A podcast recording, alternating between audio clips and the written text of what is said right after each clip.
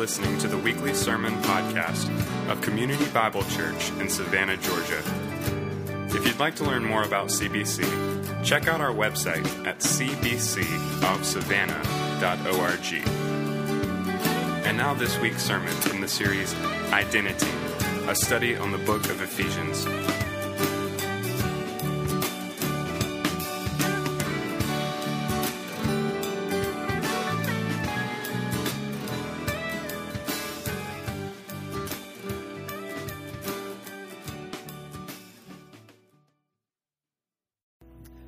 Pray with me? Father, I come again standing in brokenness and weakness before you and before your people um, with just nothing really to offer um, but myself, which is just such an unworthy offering. But um, I, I, just cling to the words of this song when Satan tempts me to despair uh, and tells me of my guilt. Up, upward I look and see you there, Lord Jesus who made an end of all my sin. Um, and so we rejoice and we celebrate in the resurrection and we celebrate what you've done and making us worthy even though we were not. And so I just ask as I come to your word and I have this huge uh, challenge ahead to teach your word in a way that your people are encouraged and built up, I just ask for your help. I ask that your spirit would fill me and empower me to equip the saints for the work of ministry. That is the cry of our heart. That is the passion of the church, that we would give you glory and bring you glory by, by doing ministry. And, and that starts here in my equipping, uh, but it doesn't end here. Uh, then taking it to the world, that's where it ends. And so I just pray that you'll help me to do that, Lord, by your spirit and for your name's sake. Amen. Thanks. You guys have a seat. Go ahead in your Bible and turn to Ephesians 4. And if you don't have a Bible, there should be one right in front of you somewhere. Grab it. We're on page, I believe, 364, or 634, excuse me, is where we're at, 634. Um, and we're going to continue in our series on Ephesians. We've been in this book for seven, eight weeks now, and really kind of the highlight has been who we are in Christ. We've, we've, we've entitled it Identity, um, because really the first several chapters talk about who we are in Christ. We were in Adam, and, and in chapter 2, we talked about we were dead in our sins and we were objects of wrath and we were uh, following the enemy and, and we had no hope. We were in darkness. But in Christ, our identity is that we have been chosen and we have been adopted and we've been forgiven and we've been made wise and we are put in His body, the church, and He is building us up for His glory by His Spirit. And all these benefits about being in Christ. And the first three chapters are just loaded with all these, these great truths about who we are, where our identity lasts and rests. But in chapter four, as we saw a couple weeks ago, there's now a change of direction where he's been talking about all this great stuff. There hasn't been any commands yet. That changes in chapter 4, and he says, Now, in light of who you were, and William did such a great job at kind of encouraging us, in light of all these things in your identity, now I want you to walk in a manner worthy of your calling. And there's this idea, this word worthy, it's this Greek word axios, and, and it means to balance out the scales. If it, here is your calling, now it's your job to balance out the scales, not to earn your calling, not to try to impress God. You cannot do that, but to walk in light of who you are. Here's your identity. Balance out the scales. And the first thing that William unpacked for us a couple weeks ago, that shirt tucked in, those solid colored shorts, that, that first thing he shares with the church is I want you to be unified. I want you to be one. Right? That's the very first thing, what it means to walk in a manner worthy. Well, today we're going to move on and we're going to see the second thing. And it's kind of related. The first thing is to be unified. The second thing is, as a church, as a unified church, now I want you to grow. What does a worthy calling look like? What is living out your identity? It means that as a church, we are growing. And I'm not talking about numbers. All right? I'm talking about maturity. We're talking about spiritual growth. Look, there's a million and, and ten books out there on how to grow a church. I got an email this week you need this tool. The top 100 growing churches in America are using this tool and blah, blah, blah, blah, blah. And great. Maybe the tool is great. Maybe it's useful. But in the end, what does Jesus say about growing the church?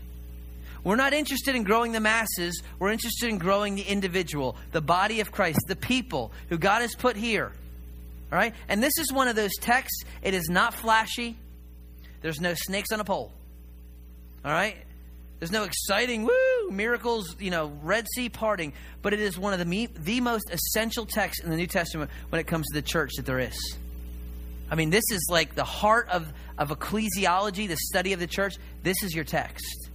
And so maybe there's no snake on a pole and maybe there's no great illustrations, but this text is critical. If we're going to be a church, CBC, that balances the scales if we're going to be growing. So let's look at what Jesus says about how to grow the church. How, how does he grow his church? And we're just going to simply walk through verses 7 through 16, and we're going to look at his plan. And I have two big takeaways for you this morning.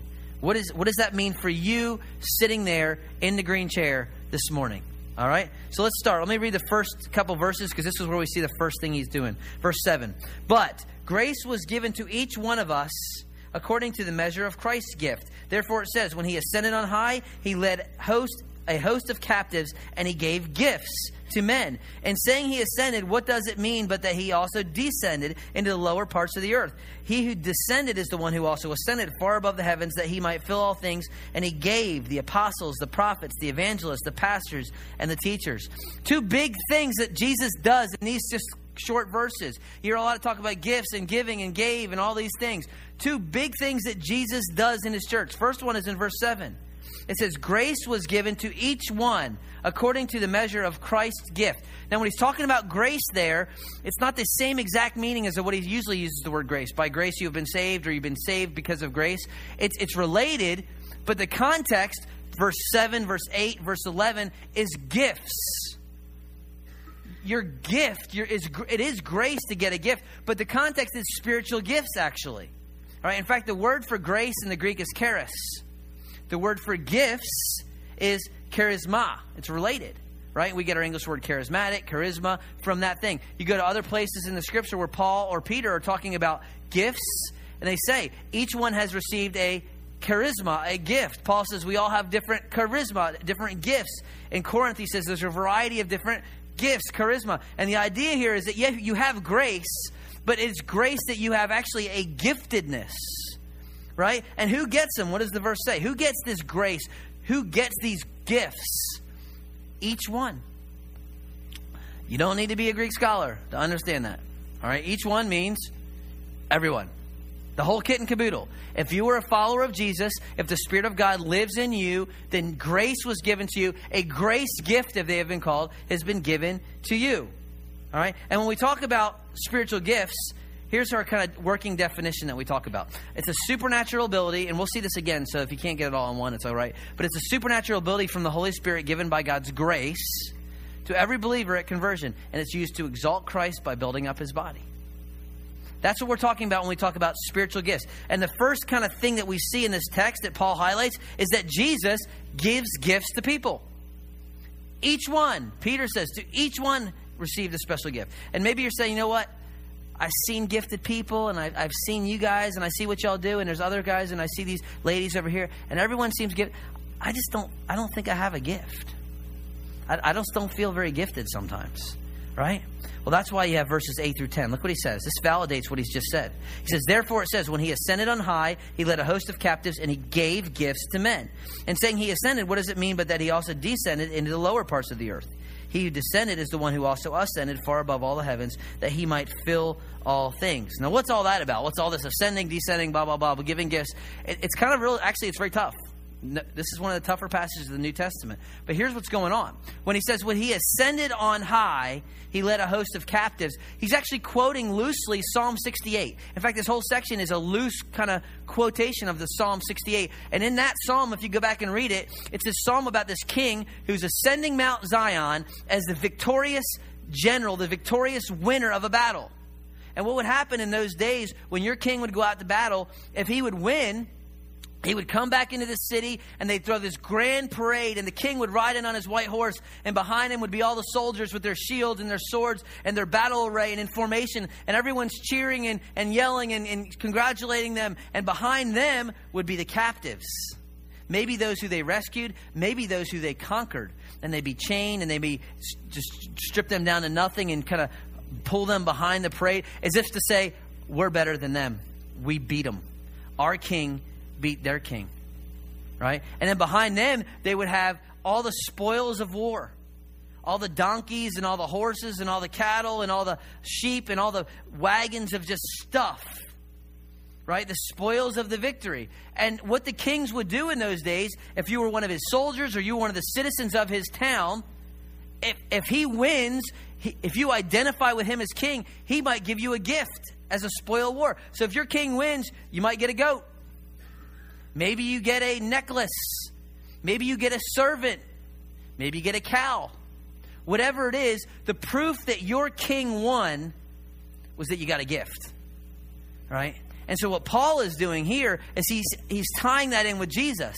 He's picturing Jesus as this, this victorious Christ who is ascending back into heaven and he's leading this host of captives who he's rescued and he's redeemed. And the proof that he won, the proof that he had victory over death, victory over sin, victory over Satan, that he died as the perfect substitute for your sin and rose again, the, the proof of all that is that he gives gifts. And so if you say, Well, I just don't feel like I'm gifted, I don't know if I have a gift. Is Jesus alive? Yes, he is. Then you have a gift. And that's where he's going. He's trying to validate look, Jesus gave gifts, and the proof is that he's alive. Now, there's a little bit of a, you know, parenthetical thought here, and, and the ESV does a good job putting it in parentheses in verse 9. And saying he ascended, what does it mean that he also descended in the lower parts of the earth? And there's articles and lots of commentators in ink spilt on what does it mean that he just descended into the earth? All right, and there's all these different views. My understanding is that when he talks about he descended into the earth, he's talking about into the grave. He was dead in the grave, and then he came out. Now, I may be wrong, but the point of the passage is not necessarily the descension, it's the ascension. He who descended is the one who ascended far above all things. Why? That he might fill all things. The point is, he won, that he is the sovereign King of kings, that he fills all things. And because he won, you have a gift, at least according to Paul, under the inspiration of the Spirit. All right? Jesus gives people gifts. But that's not all he gives. Verse 11. And he gave the apostles and the prophets and the evangelists and the pastors and the teachers. Not only does Jesus give gifts to people, but Jesus gives people as gifts. You see that again? He gave pastors and teachers and all these things. Right? How many of you know that people are gifts? It's not just people have gifts, but people are gifts. If you found a wife, you found a good thing, right? If you have children, they are a blessing the fruit of the womb. People are gifts. God gives people as gifts to the church. Some of you are great gifts to the church. Some of you are great challenging gifts to the church. But everyone is a gift. And that's important to understand because if you see people only as gift gifted, then you'll use them for their gifts but not appreciate them for who they are.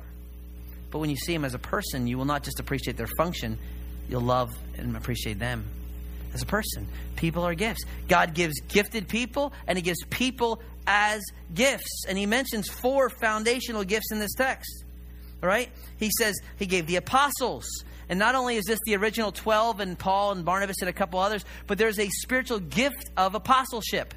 And what this might look like today, the word apostle just means a sent one. What this might look like today is someone who is just has an ability uh, to, to start ministries or to pioneer in the name of Jesus, maybe start churches. It's a necessary gift when you go out and starting churches or, or starting new things in the church. And so there's this gift of apostleship, which is foundational. And there's prophets. And although we don't have these, these foretelling prophets like Isaiah or Hosea or Obadiah or Amos anymore that are kind of telling what's going to happen because we have the, the complete canon of Scripture, there is a sense where we have those folks in the church now they're able to take the truth of the Word of God and apply it to a specific situation in such a way that it's just like God spoke to me. And so you have an issue, you have a struggle, you don't know what to do. You go to this person, they say, Here's what God's Word says. This is what you need to do. That would be a modern expression of like a modern day prophet. Just telling you, using the Word of God in just an extremely relevant way, and so that you're able to go and follow it. Right? You have the evangelists, those who are just gifted by God to share the gospel. Everywhere they go, they just get into conversations about Jesus. Everywhere they go, they're encouraging people. Hey, have you invited anyone to church? Hey, have you have you talked about Christ to this person? It's just that that's their passion, that's their giftedness. God's just given it to them. It's amazing to see. They can get in the conversation at the Piggly Wiggly in the line between skim milk and bread about Jesus. Right? And then there's the pastor teachers, and it's I think one gift here. Those who are not only the role of pastor, but they've actually been gifted as pastors and slash teachers. They're able to shepherd and teach the word of God and care for the souls of the flock. And these are foundational gifts that Jesus gives his church. And we'll see why in a minute. But here's the big first takeaway about Jesus giving people gifts and Jesus giving gifts as people it's this you, church, are gifted. If you are a follower of Jesus, then it means you are gifted. Now, maybe you've heard nothing about that in your entire life. Maybe all you've heard from your parents or your spouse or your boss that you are useless. You can't do anything right. And then all you've heard about is how you messed up and how you fail and how you let everyone down. And maybe that's all you ever hear. But I'm here to tell you this morning, on the authority of the scripture, that Jesus himself has gifted you in some way. I mean, think about that. There's 7 billion people on the earth right now. I don't know how many billion have ever lived. But of all the billions of people, Jesus the Savior, with you in mind, specifically gave you gifts. Not, and it's not just random, like the guy at the St. Patrick's Parade just throwing out, woo, some teachers, woo, look, look, here to go, let's mercy over there. Everyone go get the mercy and you know get on the ground and get it. With you in mind, knowing who you would marry, how many children you would have, every job you'd ever be in, every church you'd ever be in, every small group you'd ever function in, every ministry you would ever go, every location that you would ever live on this earth. With you in mind and all that knowledge, Jesus the Savior gave you specific gifts to you. You were fearfully and wonderfully made.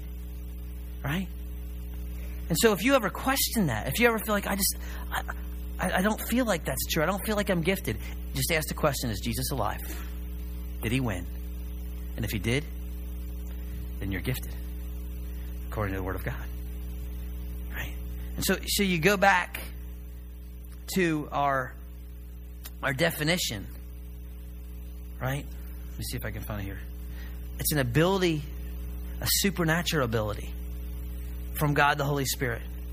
And, and I don't use those words, that, that word supernaturally, in a cavalier way. Right? I'm not just kind of, ooh, it's, you know, super, it's a supernatural thing. Why? Because God the Holy Spirit gave it to you at conversion when the Holy Spirit came and lived in your heart. Right? That it's it's a, it's God from the outside putting in you. It's different than a natural ability. Some of you are great singers, but quite honestly, you were great singers before you got saved. Some of you are lousy singers before you're saved, you still are. That's okay. There's a difference between a natural gift and a spiritual gift. Some of you are great athletes because your genetics or because dad worked with you. Some of you are brilliant and you got great minds and you could do all these things. Some of you are great writers, some of you are great artists. Some of you are just, you know, passionate about this. Those are those are natural gifts. Now those are from God too, and they can be used for his glory. not saying it shouldn't be, and you actually should. But a spiritual gift is different. It's something that came at conversion. It was not a part of who you were, and now it is because God, the Holy Spirit, dwells in you, and He puts it inside. He say, well, how do I figure out these gifts? How, do I know what they are? There's four places in the Scripture that you can find the lists of the Scripture, and there's no one complete list. You got to add them up through different places. Real easy. There's two 12s and two 4s. Romans 12, 1 Corinthians 12. Ephesians 4, 1 Peter 4. Right? Romans 12, 1 Corinthians 12, Ephesians 4, 1 Peter 4. There's the gifts. Is there more? Some people say, well, there's more that aren't listed. Well, I'm not going to go beyond Scripture and say there are. I'm not going to limit God and say there's not. But those are at least there.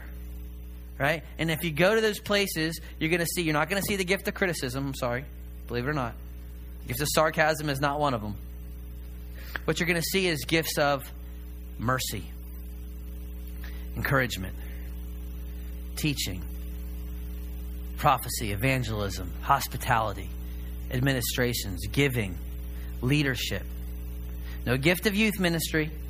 That would be a place where you exercise gifts, right? But it's not the gift of being a great nursery worker, right? You might have the gift of service, and that's why you're a great nursery worker. Gift of mercy, whatever it is. But those are the those are what you're going to see. So how can I figure out my gifts? How can I discover how it is God's created me? You know, you can go online and Google it, and there's all these tests, and you always seem to come out like Billy Graham at these tests. Everybody's like Billy Graham, you know. But here, the reality is this: the best way to discover your gifts is just trial and error. Just jump in somewhere, two feet. You end up getting in a fight, handing out bulletins. You probably aren't a hospitality guy. all right, just just saying. You, know, you get in a fight with a three-year-old in the nursery over a toy truck probably not a not that's not your thing, right? That's okay. Go to a place and you find that people are like, you know what, we love you, but we need you to stop. then you go to someplace else until you find a place that God has gifted you. And it's funny when you get in those places. Once you're there, you it, there's something about it. You're like, wow, this is kind of energizes me. There's something about this that uh, people are blessed. I'm here. There's there's something that, that's going on here, and it's and it's beyond me, right? And that's the way it is. And that's the cool thing about serving in your area of giftedness. You don't find, I've never seen a person that is spiritually gifted in an area and they're miserable doing that. Oh, I got the gift of mercy. Gotta go to the hospital. Ah. Oh, I gotta pray for people now. Right?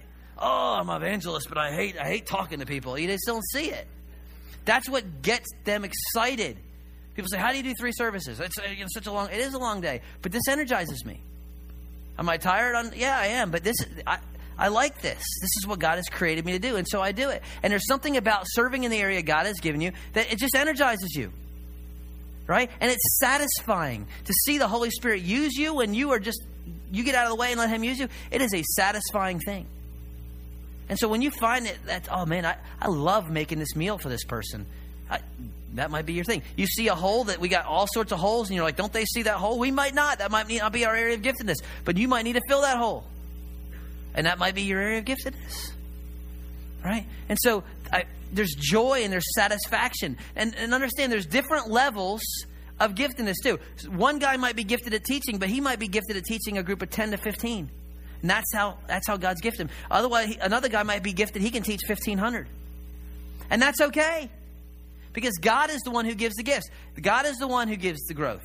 We plant, we sow, we water. God brings the growth. And so there's no envy, there's no need for jealousy. Just because this guy's able to lead six people really well and this guy's able to lead 600, that's a God thing.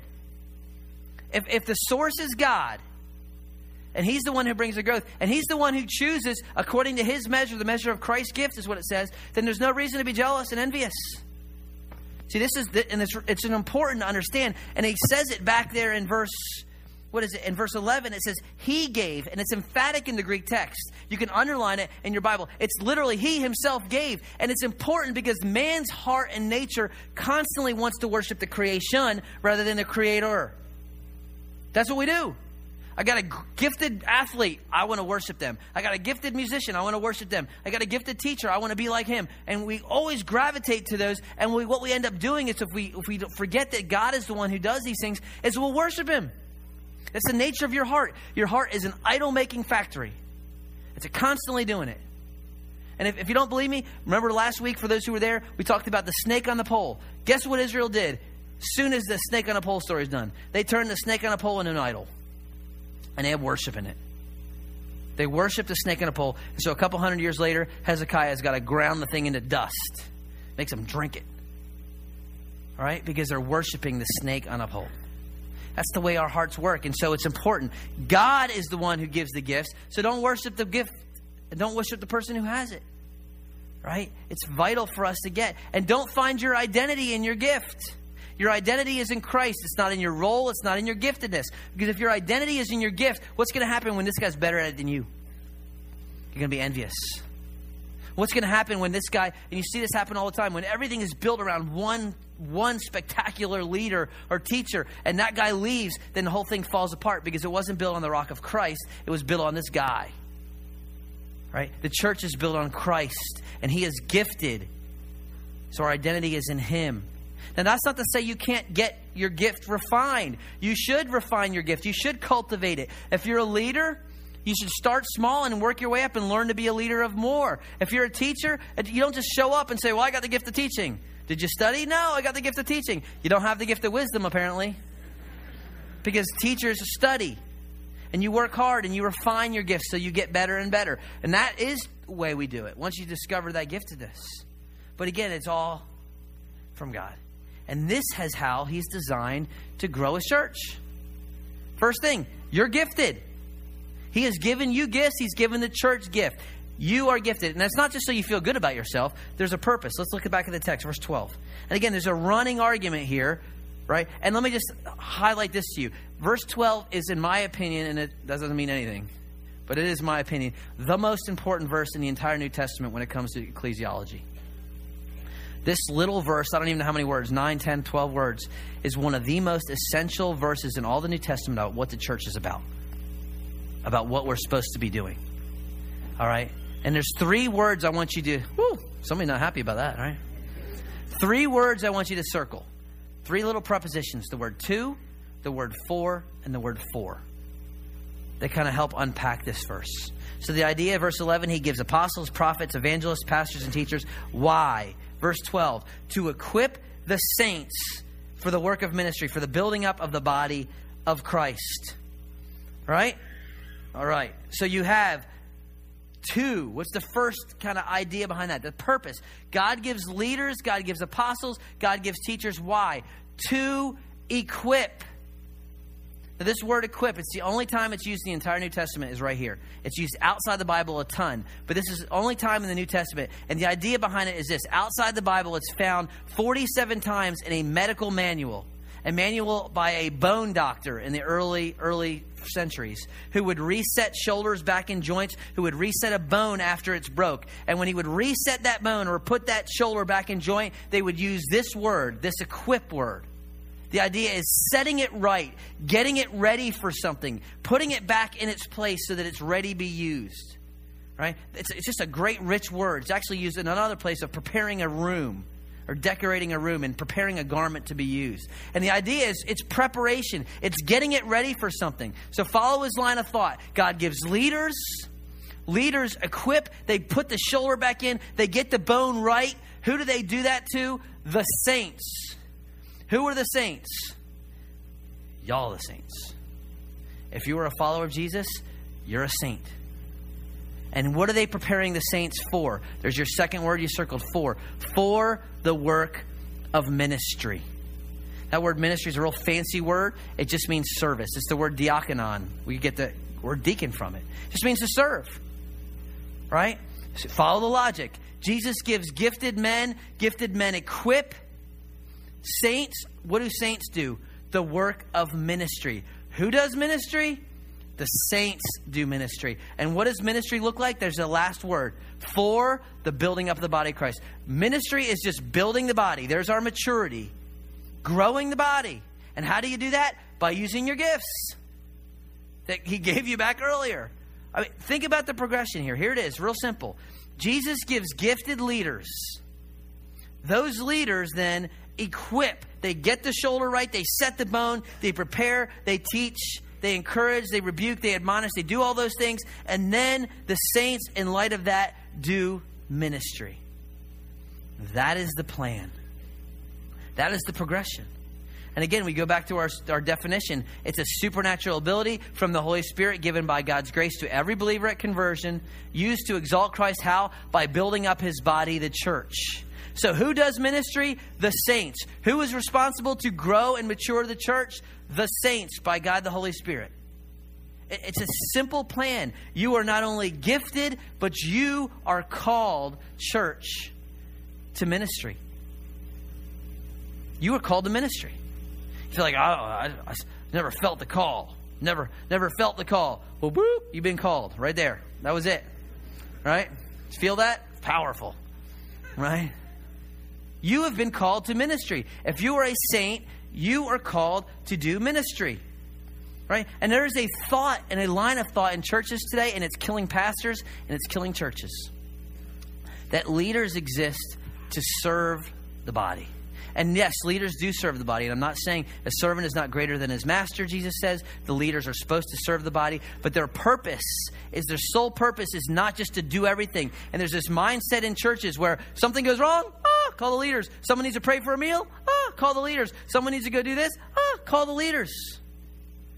And if that was Jesus' plan for the church, then why does he give everybody a gift and not just give like 10 people gifts? Because the goal of the church is not just these five, six folks to do everything, it's the body to function as a body. And when you understand that everyone's got gifts and everyone's got purpose, Jesus' words make a ton of sense when he says, you know what? It's better for me to go away. Then I'm going to send the Spirit who's going to glorify me. When Jesus is on the earth, he's got all the gifts. He wants to show mercy, boom, he goes shows mercy. He wants to heal someone, boom, he goes and heals someone. He wants to share the gospel, boom, he goes and shares the gospel. He wants to meet a need, boom, he goes and meets a need. But he ascends to heaven, victorious over Satan and death. And he says, Now I give you these things. So if this person needs mercy, they need a hug, they need a card, they need encouragement, I send you. And this person over here has a financial need, oh, I send you. And that person over there at Gulfstream, they need the gospel, and I send you. And that mom needs to be taught how to be a good mom to those little kids, I send you. He sends his church. The body does ministry. Right? And it's brilliant. And it's not that we have, oh, I gotta do ministry. Oh. You get to be a part of growing people and maturing people and see them become faithful followers of Jesus. That's not a have to. That is a, I get to do that. Because when you're in your giftedness and your passion, it brings great satisfaction.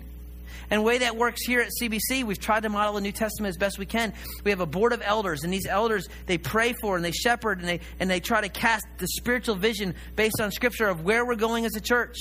This is what God wants us to do. We're going to stay doctrinally pure and try to stay these things, and we're trying to lead our people. And they have a staff that's under them, and this staff is, is full time at it, 40 plus hours a week, trying to teach and equip and train and raise up leaders, trying to set the shoulder in, trying to set the bone. And look, we're lightly staffed right now. We have three full time pastors and a couple support staff full time and a bunch of part timers. That's going to change this summer. We've hired two new folks that are coming on this summer for those who have been here for a year or so, you remember Ethan Montesinos, who's one of our interns for a while. He went back to finish his Bible college, and now he's coming back, and he's going to lead the high school and the middle school starting in July. Him and his wife. So they're coming back, and we'll get to see them. Peter's been gone for a couple months now, preaching up in Connecticut in the snow. All right, we're not. We weren't anxious to just fill a hole because we had a hole. We wanted to wait for God's guy. We prayed, we prayed, and God brought us our guy and he's going to come in July. His name's Gary. He'll be here in a couple weeks. Him and his wife and their the little baby girl. Right now, he works for the uh, FBI, and he's a, a, Marine Corps officer in the reserves. And he is coming down. He's stepping out of the FBI to come be our pastor of community. Right. So he'll be here in July, Lord willing. He prays, sells his house. He's up in the D.C. area, but he's going to come visit periodically. You'll get to see him. Um, he looks like a Marine, a redheaded Marine. I'll tell you. it's good stuff. And so God has brought some men to help equip and some ladies on staff to help equip. And it's our job to encourage you and come alongside you and to raise you up and to put you in places that you can, can do ministry. And when we talk about ministry, let's just talk about that term for a minute. Because sometimes we hear ministry and we immediately think nursery. Right? That's what ministry means nursery. And certainly that is ministry, and we need people in that ministry. Right? We need people. But let's be honest. What we do here on a Sunday morning is like 90 minutes of your life. If you say for two services, you know, three hours. And there's ministry to be done here. Yes. And we, we ask all the people that are members to do one thing. Not seven things, just do one thing. Maybe it's serving the nursery every fifth week. Maybe it's hand out bulletins. The coffee ministry, essential to life as we know it, right? People being security, people walking around, people doing parking, that's going to come up. And there's, yes, there's little things to be done here, but this is just like this much of life. This is not the end all be all of ministry. This is, for lack of a better illustration, this is practice. The game begins when you walk out the door. And this is quite honestly why we don't have a lot going on here. Because we love you, but we don't want you here. We want you out there right? We do very few things. We got our neighborhood ministry we need you a part of, but we don't want you here Monday, Tuesday, Thursday, Friday. Because if you're here then, guess what? Then daddies are not reading to their kids at night. And they're not taking their wife on a date ever. They're not coaching Little League. You're not meeting with men at work, your employees, asking them how their families are. You're not down at, at, at Forsyth Park throwing frisbee with some lost folks. You're not talking to that guy at the coffee shop if you're always thinking about, I got to go to the next Bible study. And there's nothing wrong with Bible studies, and there's nothing wrong with these things. But we don't want you here because ministry is there. Your kids are your ministry. Your spouse is your ministry. Your work at Gulfstream, at Target, at whatever car dealership you work at, whatever cubicle you're in, your office at home, that is your ministry. That is where God has placed you. And if God has called you, the church, to be His ambassador, to be appealing to people to be reconciled to God, if He's given us the job to be the to reveal the manifold wisdom of God to the world, then it's not going to take place for 90 minutes in here. Because quite honestly, most of y'all are on our team. I mean, right? We're here because we're on their team. So we can pro- proclaim the manifold wisdom of God to each other till our, till our faces turn blue. But out there is where He's called us to go. And what the world is really sick of is, is a people that come together and talk about how great Jesus is, but they go out and then they show up on Monday morning and they're a bunch of jerks.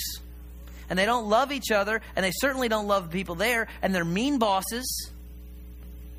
And, and they're unkind to their spouse, and they're yelling at their kids all the time. The world's kind of sick of it. Why did it come to my church? We love Jesus, but I don't like you very much. And so we have to get this mindset of yes, we serve each other here and we build each other up here, but then we go and we scatter for building up of the body. For building up, for seeing new people come to faith, to take the name of Jesus. And yes, we gather in the middle of the week, some of us, and we go to houses and we encourage one another and we share our struggles, and so we can pray for one another. That's so we can go out again and yes, we're, and we're broken, and most of us have fights with our spouse, and most of us have kids who disobey, and most of us at sometimes don't do our best at work. And the difference is we repent, we embrace the gospel again, we seek to change, and then we move on. We don't just blame everybody else, right? Eh, that's, that's what Paul's saying is balancing out the scales. We're not looking for a group of perfect people because it would be empty, and the stage would certainly be empty. But what we're looking for is people who are calling the name of Christ. That's, that's who they are. I am a follower of Jesus, and I'm going to take that name of Jesus outside these walls. I'm going to take it where I am, and I'm, I'm going to fail, and I'm going to own it, and I'm going to fail, and I'm going to own it, and I'm going to, in my brokenness, love my neighbor who doesn't weed his beds, and I'm going to, in my brokenness, embrace the, my spouse who hurts my feelings sometimes, and I'm going to love him anyway, and my spouse is not a Christian, I'm going to love him anyway, and we're just moving along together, and we come together, and we encourage one another as long as today is still called today, so we're not hardened by the deceitfulness of sin, and then we continue to press on. That's what the church does. That's what we do. And if your vision of following Jesus is sitting in a green chair, stoking a check, and singing a song, and then you go and live your life the way you want, then this is not the church for you. Because we don't have that many empty chairs. And we're not perfect, but we just want a group of people who are willing to build into each other so that we can build into the kingdom. That's what he's talking about. Your Christianity is not 90 minutes, it's not serving in the nursery, it's a life of following Christ. You are called to ministry. Right? You are called and you are gifted to do so. That's how the body builds itself. There's not like some great grandioso 10 steps to building the church. God given you gifts and he's called you to ministry. Go do it. And if you're not gifted over there, but you're gifted over here, spend your time over here. And you may have to do that until someone's raised up, but do that. But reach those people who need Jesus and encourage one another as long as days today. That's building the church. And we're pursuing that. And how long are we supposed to do that for? Verse 13 tells us until we all attain to the unity of the faith, all of us, and the knowledge of the Son of God, to a mature manhood, to the measure of the stature of the fullness of Christ. What's the, what's the end game? It's maturity. What's the goal? To be like Christ. Everything comes back to Christ. Every ministry that is fruitful and faithful always comes back to Christ. And if it doesn't come back to Christ, it is not Christian ministry. It may be something good, it may be something fine, but it is not Christian unless it's rooted in who Jesus is and what he has done, and you're doing it for that. That is Christian ministry. Maturity is the goal. Manhood is the goal. And he specifically uses this Greek word man, not anthropos, which is general mankind. He uses the Greek word aner, man. A full grown man is literally what it says. And the idea is this He doesn't want little boys, He doesn't want little kids. He wants maturity. He wants manhood. Look, there's nothing sadder than a 29 year old wearing wrestling pants in his parents' basement, playing eight hours of video games a day, waking up at one in the afternoon. That is pitiful. But what's equally as pitiful is a church filled with little people that just, I have three boys. I know what little boys argue about. That's my Lego. You have more Froot Loops than me. He touched me. You know, that's the that's. But when you see that in the church, it's pitiful. The goal is manhood. The goal is growth. The goal is maturity. Like, who cares if you got 20,000 people if everyone's babies? 20,000 babies is a nightmare. Right? It's a nightmare. Just fighting and wrestling and dirty diapers and everything else. That's not fun. I love my kids. I love spending time with them. I want them to leave one day. All right? I, do. Even though I love them, I want them to leave. I want them to bring brand babies back and take them back home too. but I love them. That's the goal for the church, that people will grow and mature. That's the goal. How does it happen? God gives gifts, God gives gifts to people, they do ministry, people grow.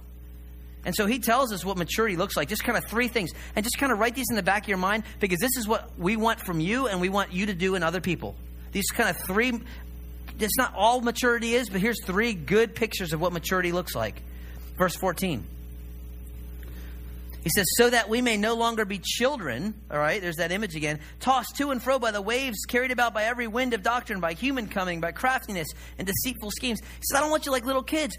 Little kids are easily influenced. Just bribe them with some bubblegum candy, you got them. Right? In my house, if the older kids want something, they get tripped to do it. The four year old, send the four year old in. He's like the, you know, Navy SEAL for the kids. You know, go in undercover. He goes in at 6 a.m. to ask the parents, can we have you know, because they know they won't beat the four year old, right? He's too cute, right? So they send in a little guy. He's so easily influenced. He'll do whatever you ask him to. Yeah, climb up on his bed and go get this. Yeah, I'll do it. Go into the thing. I'll do it. He's, he's easily carried away because that's what little kids are.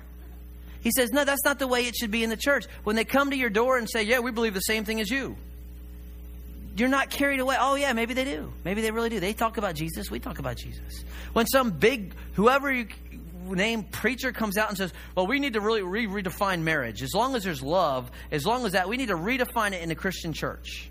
We really don't.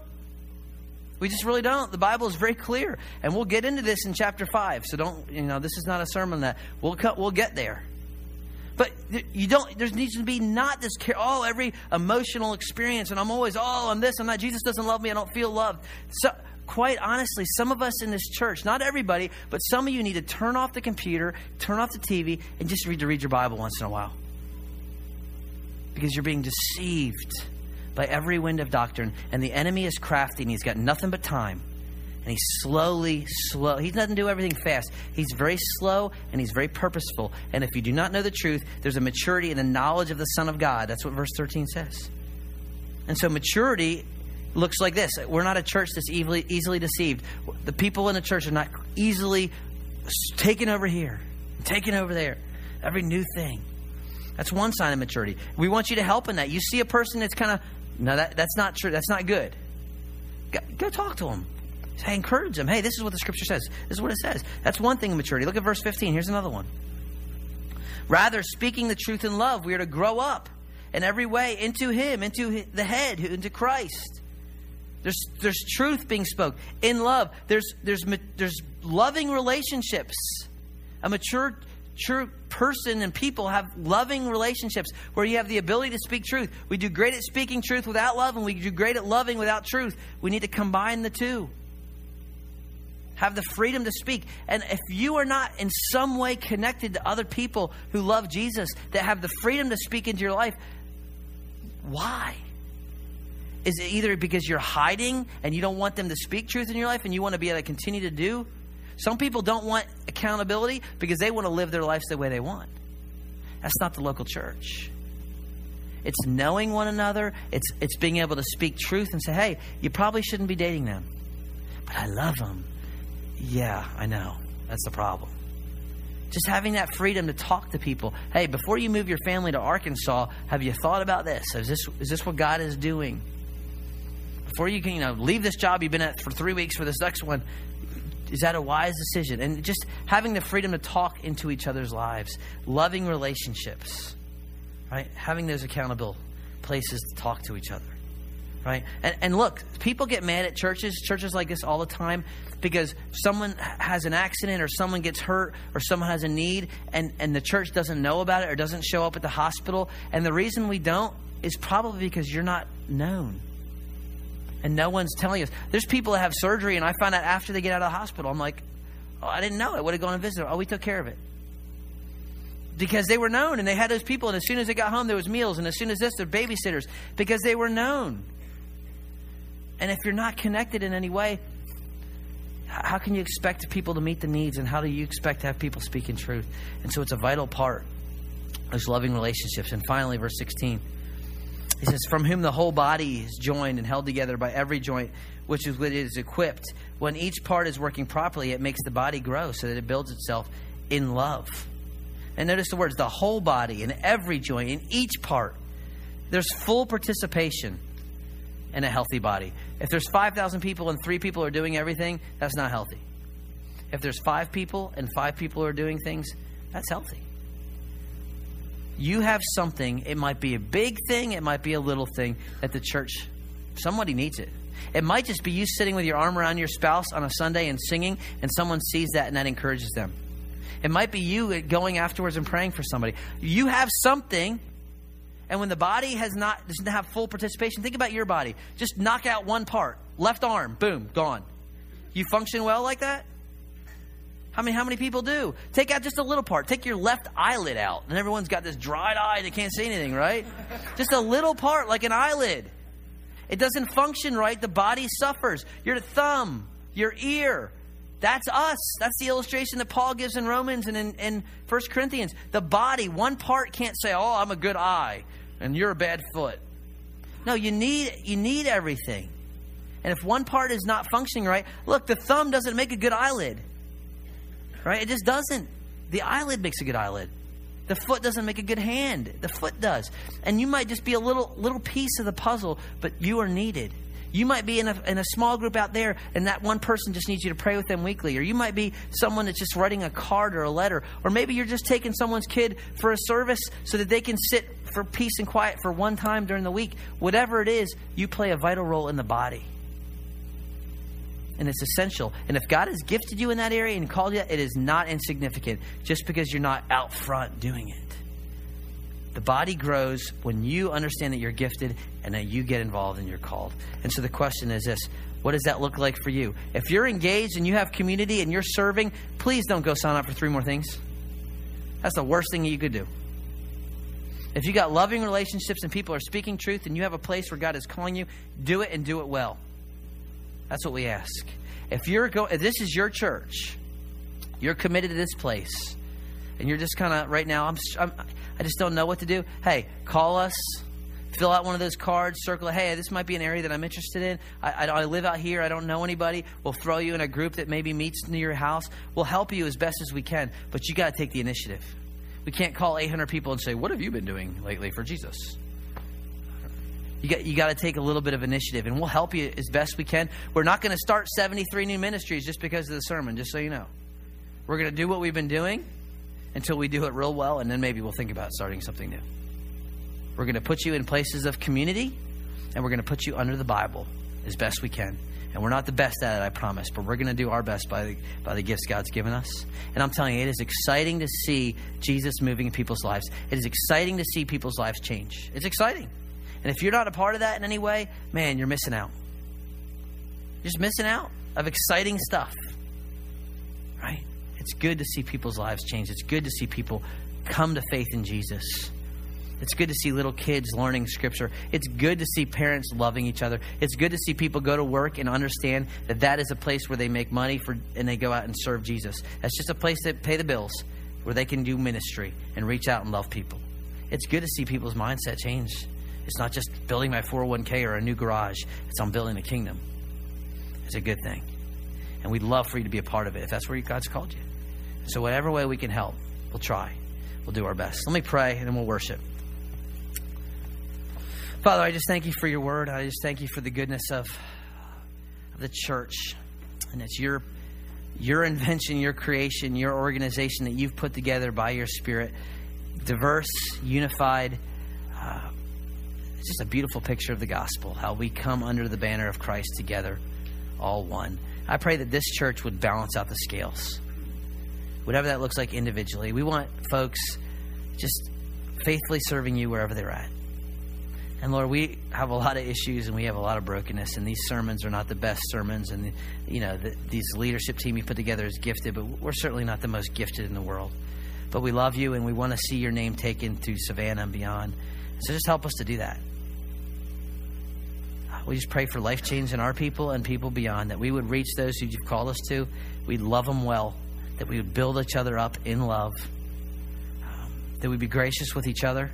And we got people that hurt each other's feelings, and, and uh, you know, we, we're sinners just like the rest, Lord, but let us come back to that, that point that you call us to be kind and tenderhearted and forgiving. Why? Because God in Christ has forgiven us.